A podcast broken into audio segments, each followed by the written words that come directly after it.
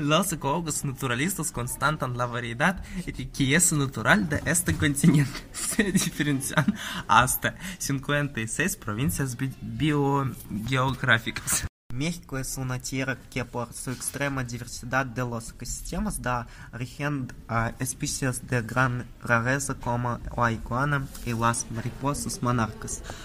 El conejo de los volcanes de pelaje pardo que se encuentra en peligro de extinción. O el ajolote, un anfibio muy peculiar llamado.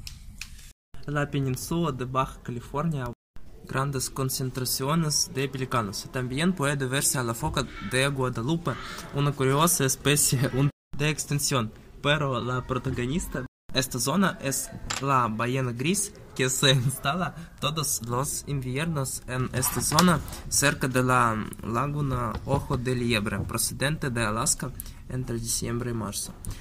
Los mares mexicanos son el hogar también de matiz здравствуйте, delfines, pez, espadas, atunes.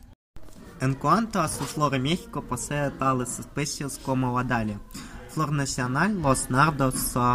Además, México cuenta con más de la mitad de especies de cactus que hay en el mundo y ejemplo de ellos es el agave. La base para la elaboración de dos líricos mexicanos. Las playas de Torgustas en la costa pacífica.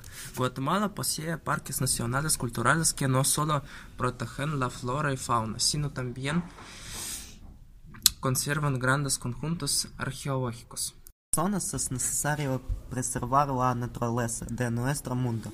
Tales especies de animales como el jaguar y el cóndor están bajo la fea desaparición.